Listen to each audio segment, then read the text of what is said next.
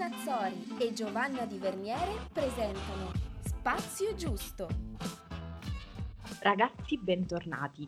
Oggi abbiamo preso ispirazione da un argomento che più volte ci avete chiesto quando vi abbiamo proposto di suggerirci qualcosa che per voi era importante di cui parlare e abbiamo preso ispirazione anche da qualcosa che qualche giorno fa ho pubblicato su Instagram. Mi sono ritrovata a buttare giù qualche riga molto spontanea in seguito a un avvenimento che mi aveva fatto rivivere la sensazione della paura, quella proprio vera, paralizzante, e mi ha fatto riaffiorare un po' di cose molto importanti per me, che mi appartengono, molto intime. E da qui l'idea per la puntata di oggi. Io qualche giorno fa ho scritto che sono una che si allaccia due volte le, le scarpe per paura di inciampare il passo dopo, che si regge al corrimano delle scale, che controlla il meteo e rinuncia a molte cose per paura. Non ho nessun coraggio fisico, scrivo, la mia testa frena il corpo continuamente e quando lo spingo quella inchioda, mi scuote, non è abituato. Ho sempre avuto paura di tutto, del rischio, dell'imprevisto, dell'incognita, della probabilità negativa, pure scarsa. Ho sempre avuto paura della morte. In quel momento ne avevo molta di più della vita e a volte mi capita ancora. Di quella semplice, quotidiana, ripetuta, fatta di routine, quelle solite cose, di giornate uguali a tante altre perché ultimamente credo si sia fatto un posto un po' troppo spaventoso. Oggi ho paura perché queste sono cose certe, continue, e così si rischia di dimenticarsi di vivere. Purtroppo sto, mi sto riferendo alla morte quando scrivo queste righe. Non mi dimenticherò come, come si deve vivere la vita, cioè non avendo paura. Questo non posso eliminarlo, è impossibile per me ma ho toccato con mano la paura di avere sempre paura e oggi insieme a Gio ne parliamo un po' insieme. Simona mi darà ragione, questo argomento c'è stato, c'è stato proposto più di una volta, anche all'inizio, però non ne abbiamo mai parlato. E anche adesso che poi abbiamo deciso di parlare di questa cosa è stato molto difficile per entrambe, forse perché avremmo effettivamente tante cose da dire sull'argomento o forse perché io devo dire che comunque la parola in generale paura non mi è mai piaciuta, nonostante purtroppo ahimè l'ho usata e continuo a usarla spesso anche perché non credo sia qualcosa di innato, abbiamo parlato di, di, empatia, abbiamo parlato di tante cose come innate, non innate e quindi io penso che non è che sul cartellino quando mia mamma mi ha comprato c'era scritto timida, empatica e con la paura di tutto, anche perché quando mi guardi indietro io penso a una bambina adolescente, eh, di cui abbiamo già parlato, eh, impavida, spesso incosciente e mi arrampicavo su qualsiasi cosa, correvo verso ogni avventura, sia fisicamente che mentalmente. Amavo le giostre, soprattutto quelle che ti spingono lo stomaco in gola. E eh, ricollegandomi a quella cosa che poi avevi scritto tu che mi era piaciuta tanto, io sono una di quelle che non si regge al corrimano, eh, si butta, ma mentre sta scendendo le scale chiude gli occhi e sa che le succederà qualcosa di brutto. Quindi quindi diciamo che la cosa mi fa ridere perché sono una persona che ha molta paura, le combatto a modo mio, eh, anche perché eh, all'apparenza io sono una che si butta, però come, come dico spesso, comunque quella paura costante attaccata addosso. Sì, io ti ricordo così perché ti conosco e ricordo me esattamente all'opposto, cioè Probabilmente, come hai detto tu, non è una questione innata, è qualcosa che si costruisce, che arriva da stimoli esterni. Sono sempre stata la più piccola della famiglia, l'ultima ad arrivare in mezzo a un gruppo di cugine quasi tutte coetanee. Sono rimasta figlia unica per lungo tempo. Non so se queste siano motivazioni eh, reali, ma ho avuto intorno a me un ambiente molto protettivo, iperprotettivo, molto apprensivo e io mi rendo conto di aver um, accumulato varie, varie paure. Una di queste è l'esempio, io ho paura di tutto quello che si muove, si sposta e che io devo governare. Infatti non vado in bicicletta e non guido. Questo credo sia emblematico, perché comunque si, si parte sempre da paure eh, piccole, però per me la paura mh, del corpo, di farmi del male, di ferirmi, è sempre stata abbastanza limitante. E mh, quando ascolto quello che racconti tu, da, da ragazzina c'è qualcuna, una bambina che si butta, chiude gli occhi e a me è capitato pochissime volte di farlo. Quando l'ho fatto poi mi sono sentita forte, coraggiosa, però l'ho fatto pochissime volte. Quando sono cresciuta questo si è tradotto in qualcosa anche di più, diciamo, importante, di più definitivo a volte. Quando dici che la parola paura non ti piace, sono completamente d'accordo, è una parola evocativa per me. La prima cosa a cui mi fa venire in mente, che mi, insomma, che mi sovviene, è la paura del buio. Quando per lunghe notti non riuscivo ad addormentarmi da bambina e pensavo, ok, sto avendo paura, questa è la paura. E allora lì ero ancora più spaventata all'idea che... la paura della paura. Esatto, la paura della paura. Vabbè, comunque diciamo che poi la paura è una cosa che, che è incontrollabile, poi non stiamo qui a parlare di, di, paure, fobie, la distinzione. Facciamo un po' la stile radiofonico, dato che oramai noi col mercoledì in diretta radio ci andiamo a nozze, quindi portiamo anche un po' di radio in spazio giusto.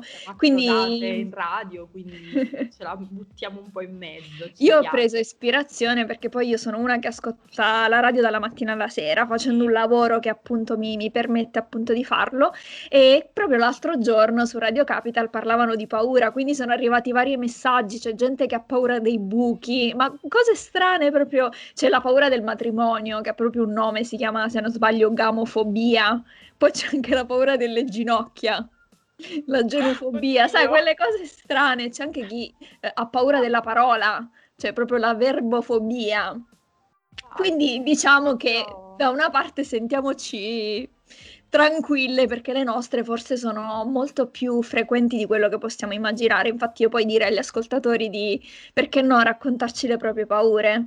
Sì, sarebbe bello anche perché, eh, ripeto, secondo me anche svilupparne di più serie ehm, ha sempre una base su cose che immaginiamo siano anche un po' ridicole da raccontare agli altri. La paura del buio per qualcuno che è cresciuto potrebbe anche, anche essere la paura, eh, la claustrofobia, la paura dell'altezza, la paura della, delle, dei grandi spazi. Sembrano eh, cose un po' eh, limitanti o mh, mm, che ci escludono da, dalla normalità realtà credo siamo tutti fortemente interessati da questo, da questo aspetto. Sì, ognuno ha le sue. Sì, esatto, anche in modo diverso. Col confronto può anche farci sorridere e permetterci di depotenziarle perché a volte prendono il sopravvento.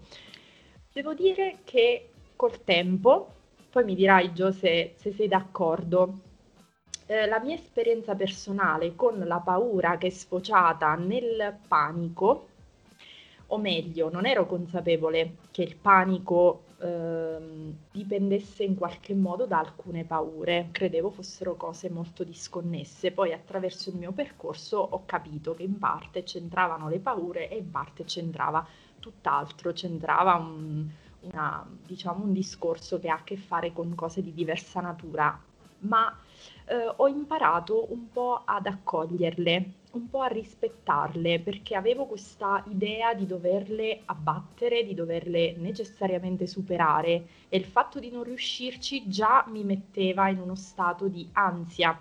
Non riesco a superare la paura ehm, della, della, della guida e questo mi faceva sentire frustrata, diversa, sbagliata, indietro, ma questo è un esempio come... Sì, l'ho provata anch'io questa cosa perché io per molti anni dopo aver preso la patente non ho guidato perché anch'io avevo una serie di eh, sintomi che erano molto simili all'attacco di panico quando si trattava di guidare. Poi è cambiato, poi non so perché c'è stato un periodo in cui ho avuto l'esigenza perché lavoravo la sera e dovevo necessariamente muovermi con la macchina, altrimenti nessuno poteva venirmi a prendere e mi sono buttata. Però mh, mm, io capisco bene quella paura e capisco anche a volte l'impossibilità di superarle alcune paure, non, non è facile. Tornando sempre alla mia eh, paura fisica proprio di alcune cose, cioè non ho questo bisogno di adrenalina rispetto a qualcun altro che lo trova una cosa entusiasmante, elettrizzante. Per me tutto quello che ha a che fare con le scariche di adrenalina e la sfida del corpo, quindi la velocità, l'altezza, è qualcosa che proprio non, non riesco, non mi, non mi appartiene, non mi fa bene. Ecco, ho capito che c'è un confine a un certo punto tra aver paura di stare in mezzo alla gente potrebbe essere un problema serio, potrebbe limitare davvero qualcosa di importante nella nostra vita a livello lavorativo, di rapporti interpersonali. Aver paura di buttarmi con l'elastico, bene, su, col bungee jumping... Non è necessario, diciamo. necessario, ecco, e tante volte ho incontrato persone che eh, cercavano un po' di sfondare questa parete, io ti farò superare questa cosa, andremo insieme a un certo punto ho capito che non era necessario. Anche no, dai. Anche no, esatto, meno. Non era necessario mh, spingermi oltre un limite che non avevo bisogno di travalicare, che non avevo bisogno di superare. Quindi ho iniziato a distinguere eh, del, dei limiti, delle, delle mancanze e dei blocchi importanti da alcune paure ehm, che ho imparato a guardare in modo più affettuoso, ho imparato a rispettare, ad accarezzarle un po'. Sì, appunto, ci sono quelle che si deve, deve, non necessariamente, però si può provare a superare per esempio, io ho paura delle cavallette e delle maschere, però diciamo che non ho bisogno, non devo convivere con le cavallette, non devo necessariamente a, uh, andare a vedere spettacoli, diciamo, in cui vengono indossate delle maschere, quindi non è assolutamente un problema, anche se poi devo dire che mi è successo quando ho studiato recitazione, fatto per superare la vergogna e la paura del pubblico, ho dovuto fare una lezione con le maschere. E, e, quindi lì ho dovuto sfidare questa paura, non tanto indossarla, ma avere i compagni intorno a me con delle maschere. Quindi diciamo che con un po' di difficoltà, però quello sono riuscita a superarlo. Io ho avuto anche una paura molto strana, che è stata quella del cibo. C'è stato un periodo in cui avevo il terrore che il cibo potesse farmi male, lo vedevo come un nemico. Non stiamo qui magari a trattare di nuovo l'argomento dei disturbi alimentari che abbiamo già trattato, quindi andate a cercarvi la puntata.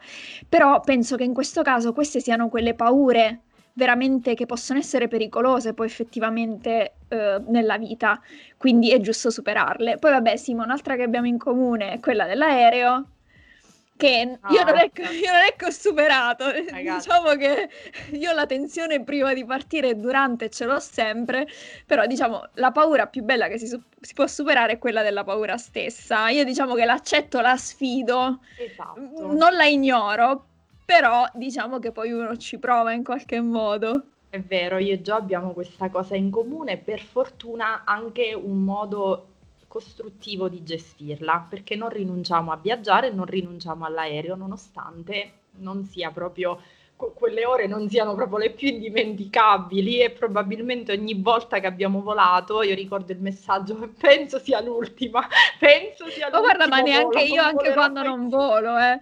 Ti, ti dico, tu sai di cosa parlo? Proprio oggi ho visto l'episodio di This Is Us in cui c'è quella scena della turbolenza Già, e già lì dico, mamma mia. Mm. Quindi, quindi diciamo che poi ci sono quelle cose che, che poi ti porti a- anche nel momento in cui tu non devi farla quella cosa, un po' te la porti dietro. Ed è, ed è- non è una cosa poi super piacevole. Un'altra cosa però che volevo dire che, che può essere utile, dimmi anche tu se magari a te mm, ti è successo, è la paura, quella anche un po' inconsapevole del giudizio degli altri, eh, di avere paura di fare o dire determinate cose per le critiche, delle critiche che ti possono fare gli altri, del giudizio Eh. altrui, di quello che possono dire le altre persone. E questo diciamo che è un bel lavoro ed è bello superarlo. A me poi succede anche con ehm, dei, dei clienti, magari clienti eh, giovani, che magari devono iniziare un percorso, devono aprire la propria attività, pubblicizzarsi sui social, che mi dicono sempre, ok dai, apriamo una pagina Instagram, ma poi la gente cosa pensa di me? E quella un po' mi dispiace perché dico, tu stai puntando su- sul tuo futuro, su- sulla tua professione, perché devi avere paura di quello che dicono gli altri? Quindi questa la trovo una paura molto limitante. Non la vedi, non la senti, non la tocchi, però limita Eh. un po'. Ma ti ringrazio per aver nominato già ben due cose che mi hanno proprio dato l'assist per dire delle cose a cui tengo molto. Cioè, la prima è quando ra- hai raccontato dell'esperienza mh, della scuola di recitazione che tu hai scelto proprio per andare contro una tua, una tua paura che evidentemente mh, ti faceva anche rinunciare a dei desideri che tu avevi molto forti, che spingevano dentro e um, è avvenuto lo stesso, nel senso che durante gli anni del liceo ho perso un po' qualcosa che mi apparteneva tantissimo. Vi svelo un segreto, il, il, mi piace parlare. non lo sapevamo. Non so se chi non so se si era capito. Sa, magari una predisposizione, una passione l'ho completamente abbandonata, nel senso che ho rinunciato a tutta una serie di attività, di cose eh, che potevano piacermi, che mi piacevano e che guardavo da lontano in un angolo con senso massimo di frustrazione non, eh, in cui non mi mettevo più in gioco per paura del giudizio. Ho iniziato a sviluppare la paura di non essere la prima, di non essere la migliore. Ho iniziato ad essere ossessionata e l'ho detto, l'ho scritto anche alla me adolescente, dall'idea che se non si è la prima in qualcosa mh, mm, è meglio non farlo e questo mi ha fatto rinunciare a una serie numerevole di cose che per fortuna col tempo ho recuperato, ehm, ho, mi sono riappropriata di queste cose familiarizzando con l'idea che è assurdo non iniziare, non provare, non sperimentare per l'idea finale, che è una cosa che cioè, è tutta da scrivere, è tutta da, da, da fare, che non riuscirai, che non riuscirai al top, che non riuscirai al meglio. Eh, quindi questo assolutamente è avvenuto con uh, le esperienze che abbiamo fatto in radio, è avvenuto con tante situazioni in cui mi sono messa in gioco che riguardavano proprio la comunicazione e poi spazio giusto al, al massimo proprio e anche il, la paura del giudizio quando ehm, raccontavi proprio di alcuni tuoi clienti. Per un po' di anni ho avuto questa paura che la gente mi incontrasse e mi chiedesse di cosa ti occupi e io dovessi dare una risposta precisa, netta, che stesse nel, nel, in un ambito. In realtà io ho fatto degli studi lavorativamente in questo momento, mi sto occupando di altro, sto coltivando delle passioni che possono diventare un lavoro che riguarda un altro ambito ancora.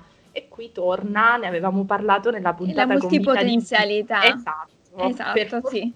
Spazio Giusto ci ha permesso di incontrare persone che hanno dato un nome a delle cose che ci tormentano da, da tempo. Ecco, ah sì, certo, ma capisco la stessa cosa, nel senso che poi io ho studiato recitazione perché mi piaceva, eh, ho fatto grafica, ho scritto un libro, ho fatto Miss Italia, ho provato a fare la modella, quindi la gente quando mi diceva, ah vabbè, ma quindi eh, non fai più questo, non fai più quest'altro, no, io faccio tutto, cioè non è che io ho scelto di seguire no, una sola quindi... strada, io le faccio tutte. Hai e quindi...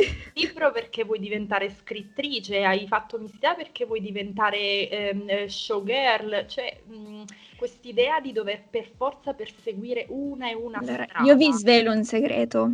Io, il mio obiettivo è diventare la nuova regina d'Inghilterra, però nel frattempo faccio anche queste altre cose. Comunque, dopo sta stronzata. Questo per dire, una, una, cosa che mi faceva piacere dire magari anche ai più giovani che, che si, si trovano ad affrontare alcune paure è tutto impermanente nella vita, non voglio fare la solita buddista, ma tutto arriva e tutto, tutto passa, anche le paure, c'è un momento in cui c'è una paura più forte, poi si può superare, magari ne arriva un'altra. Io sono molto contenta perché io sono, continuo a dire perché lo sono, mi ritengo una persona timida Alcune cose le ho superate, appunto lo studio della recitazione, eh, facendo alcune cose in televisione obbligata, ma io ancora quando sono in un nuovo gruppo eh, e devo presentarmi, io ancora balbetto e divento rossa, è comunque una cosa che sì, ho affrontato, però fa comunque parte di me. Io ho comunque il, il, il, disagio iniziale, magari appunto di rompere il ghiaccio. Eh, se qualcuno fa una domanda, io magari so la risposta e voglio rispondere, e tutti guardano me, per me è una tragedia. Divento rossa e inizio a balbettare. Quindi sono poi tutte cose con cui che puoi superare, ma che puoi anche dire ok, fanno parte di me, va bene così. Eh, mi, viene, mi, viene, in mente quella, quella, citazione che mi piace molto che dice tutto quello che vuoi sta al di là della paura, ma anche un'altra che ricordo benissimo aveva a che fare con un tatuaggio di Giovanna perché spesso... ah, è vero! Ti ricordo, l'ho dimenticato. Giovanna ha un tatuaggio, sveliamo questo culto, tra i tatuaggi che ha che proprio dice niente paura, che è tratto da una... Non ho paura, sì, il, il, titolo della canzone di Eminem. No? Di Eminem, esatto. E ricordo che il periodo in cui lo fece e lessi questa citazione, scopri cosa ti fa paura e vacci a vivere. Chuck Polnick. Esatto. Uno dei miei scrittori preferiti, quindi, quindi, siamo lì, eh. eh siamo lì e le ho, le ho, tenute presenti queste citazioni non perché ho creduto che dovessi seguirle alla lettera, ma perché ho creduto di doverle smontare, perché purtroppo non posso dirlo, ma sì, lo dico, sono un po' una cagagazzi, quindi mio, ah, la mia attitude è smontare sempre tutto. E, mm, eh, scopri quello che ti fa paura e vacci a vivere. Scopri perché ti fa paura prima di ogni cosa oppure quello che vuoi al di là della paura. perché vuoi quella cosa piuttosto che un'altra? Cioè, magari ci sono delle domande semplici che si possono fare a monte e ci risolvono dei, dei piccoli arcani Ora, senza, noi abbiamo fatto, come hai detto tu, l'hai toccato trasversalmente raccontando delle cose di te che hanno a che fare con la paura, la paura del cibo, noi abbiamo affrontato una puntata dove ci siamo dedicate a questo. Stessa cosa abbiamo fatto con la puntata delle dipendenze affettive, anche lì ricordo ricorreva alla paura di rimanere soli, la paura di non essere mai più la scelta di qualcuno, cioè senza ricordarci mai che siamo perfettamente in grado di scegliere anche noi. Quindi sono paure a volte, mm, ma molto spesso la paura è qualcosa di estremamente mm, ehm, creata da noi, eh, è una proiezione di tante cose che ci appartengono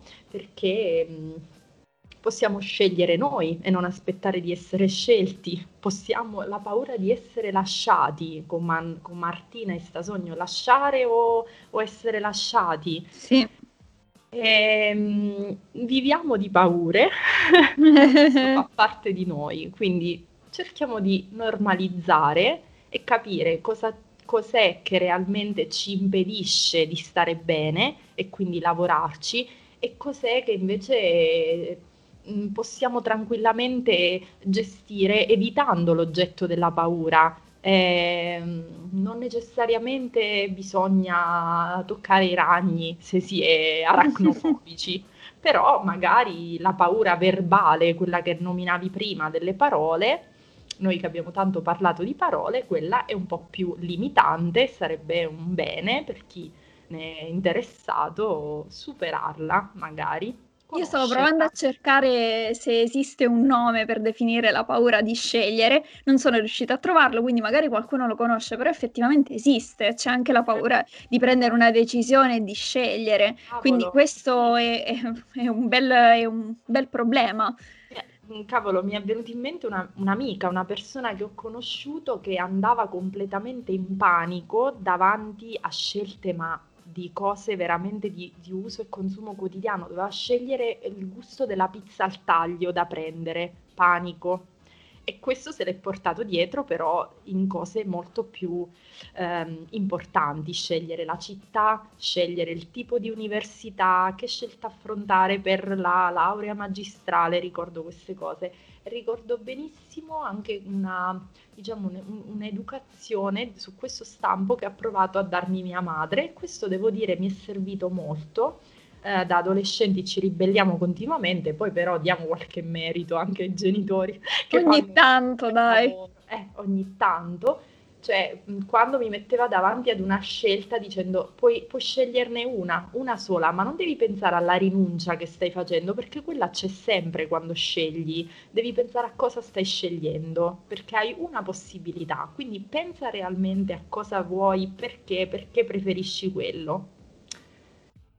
Potremmo parlarne una, nelle prossime puntate con uno dei nostri amati ospiti, psicologi, chiunque abbia voglia di affrontare in maniera un po' più approfondita No, Gio, il tema delle paure, Sì, sì, mi piacerebbe molto poi magari ne scegliamo una, vediamo se gli Esatto. ascoltatori vogliono anche perché appunto questa qui magari di decidere della scelta è molto interessante. A me è successo di avere incapacità di scelta, come dicevi tu, parlando di questa tua amica conoscente. Anche a me è successo, però magari a me è successo in un periodo in cui soffrivo maggiormente di depressione, magari è è uno dei sintomi, quello che comunque hai l'incapacità di prendere una strada invece che un'altra, quindi ci sta in realtà quando sto bene ho il problema contrario, vorrei poter non decidere, non dover decidere, invece ho sempre questa voglia di decidere. Però mi ricollego alle parole che dicevi prima. E quindi io vorrei proporre un esercizio, magari esiste, non lo so, perché noi ogni tanto abbiamo proposto questi esercizi che, che magari ci hanno suggerito i nostri terapeuti durante i nostri percorsi. Questo un po' l'ho inventato io perché mi è capitato, c'è una persona molto vicina a me che, ehm, che ha questo grosso problema della paura. E quindi la parola paura eh, si ripete anche molto spesso nel suo modo di parlare eh, magari ho, ho paura di accendere il computer, ho paura di mettere la camicia oggi, per esempio. Usare la parola paura carica eh, sia te e anche gli altri di una preoccupazione non che necessaria. faccia freddo, sai quelle espressioni Esatto, io, parentesi, la mia psicologa la prima cosa che mi disse è eh, quando una persona ti dice stai attenta, tu automaticamente uscirai di casa e avrai paura di tutto, perché non ti è stato detto a cosa devi stare attenta. Quindi quando abbiamo analizzato, perché per esempio appunto io sono una persona che ha un- appunto avuto delle paure, lei mi diceva probabilmente perché te quando piccola, quando eri piccola ti dicevano sempre stai attenta, tu non hai individuato a cosa stare attenta, quindi vivi in uno stato di allerta costante. No, vi, posso- cioè, vi assicuro, io e Giovanna abbiamo fatto, abbiamo in comune la- il percorso di psicoterapia, ma ci siamo rivolti a professionisti diversi, probabilmente con approcci diversi, in periodi diversi, però ci sono delle cose che ritornano. Ad esempio, a me veniva detto che probabilmente questa ossessione del perfezionismo, come raccontavo prima, eh, anche del controllo, ecco la, la paura di perdere il controllo sempre. Anche quando raccontavo dell'aereo al mio psicologo, lui diceva, sai che sotto sotto serpeggia il fatto che l'aereo non lo stai guidando tu. L- la mania del controllo fa perdere molto la fiducia negli altri, non innesca proprio un meccanismo di fiducia, di, più che di fiducia non sai affidarti mai, credi sempre che come lo faccia tu è fatto meglio, è fatto nella maniera giusta, quindi ehm, togli fiducia agli altri e nello stesso tempo ti ritrovi anche un po' sola e ti ritrovi sola col tuo controllo. Perso quello è la fine, ti ritrovi un po' senza la terra sotto i piedi. Questa è un'altra paura che ho, provato, ho avvertito. Ehm, la pa- poi, insomma, l'ipocondria. L'ipocondria, quella, anche quella credo faccia comunque parte della, della perdita di controllo. Ehm, ha un'altra paura perché questa puntata l'abbiamo fatta, ragazzi, anche un po' veramente a mm, briglie sciolte. Abbiamo detto parliamone in maniera molto spontanea, quindi ehm, ci- mi stanno venendo in mente delle cose mentre chiacchieriamo. Eh, la paura di chiedere aiuto. Ricordo, durante i miei primi episodi di attacchi di panico, il mio problema non era sentirmi male, il mio problema era se avessi dovuto malauguratamente chiedere aiuto a qualcuno.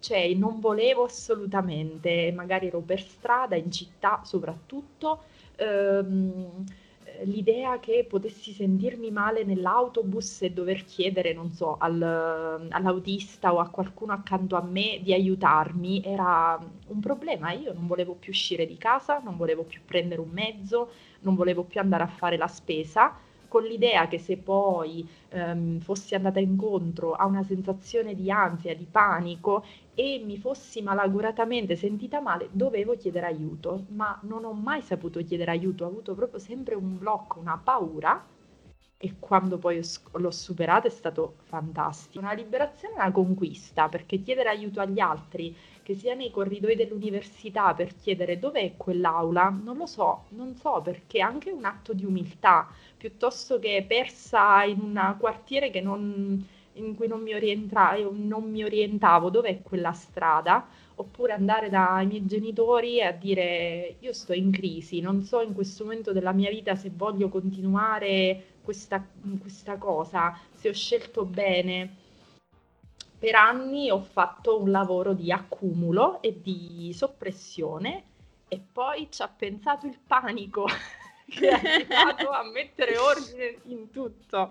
Vabbè, allora torniamo al gioco di prima, vediamo se prima di arrivare al panico possiamo fare questo piccolo gioco insieme, quindi provare a smettere di utilizzare la, paura, la parola paura, quindi invece magari di dire ho paura di accendere il computer, si può dire non sono sicura di saper accendere questo computer, quindi non ho paura di mettere la camicia, ma oggi fa freddo, quindi non so se è il caso di mettere la camicia. Quindi questo gioco un po' di modificare le parole parole. Questo l'ho inventato mia, sicuramente esisterà. Non, È bellissimo, non... noi vi suggeriremo qualcosa anche nelle nostre pagine social e io vi lascio con una cosa. Avrei detto a Giovanna ehm, off camera e off microfono, avrei detto Gio, ho paura che la puntata sia troppo lunga. E invece e infatti c'è una bella puntata eterna sulle paure, godetevela. Questo lo dobbiamo montare prima però.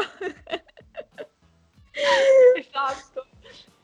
Ragazzi, come sempre, ci rivediamo nel vostro e nel nostro spazio giusto con o senza paure. Scegliete voi. Ciao. Ciao.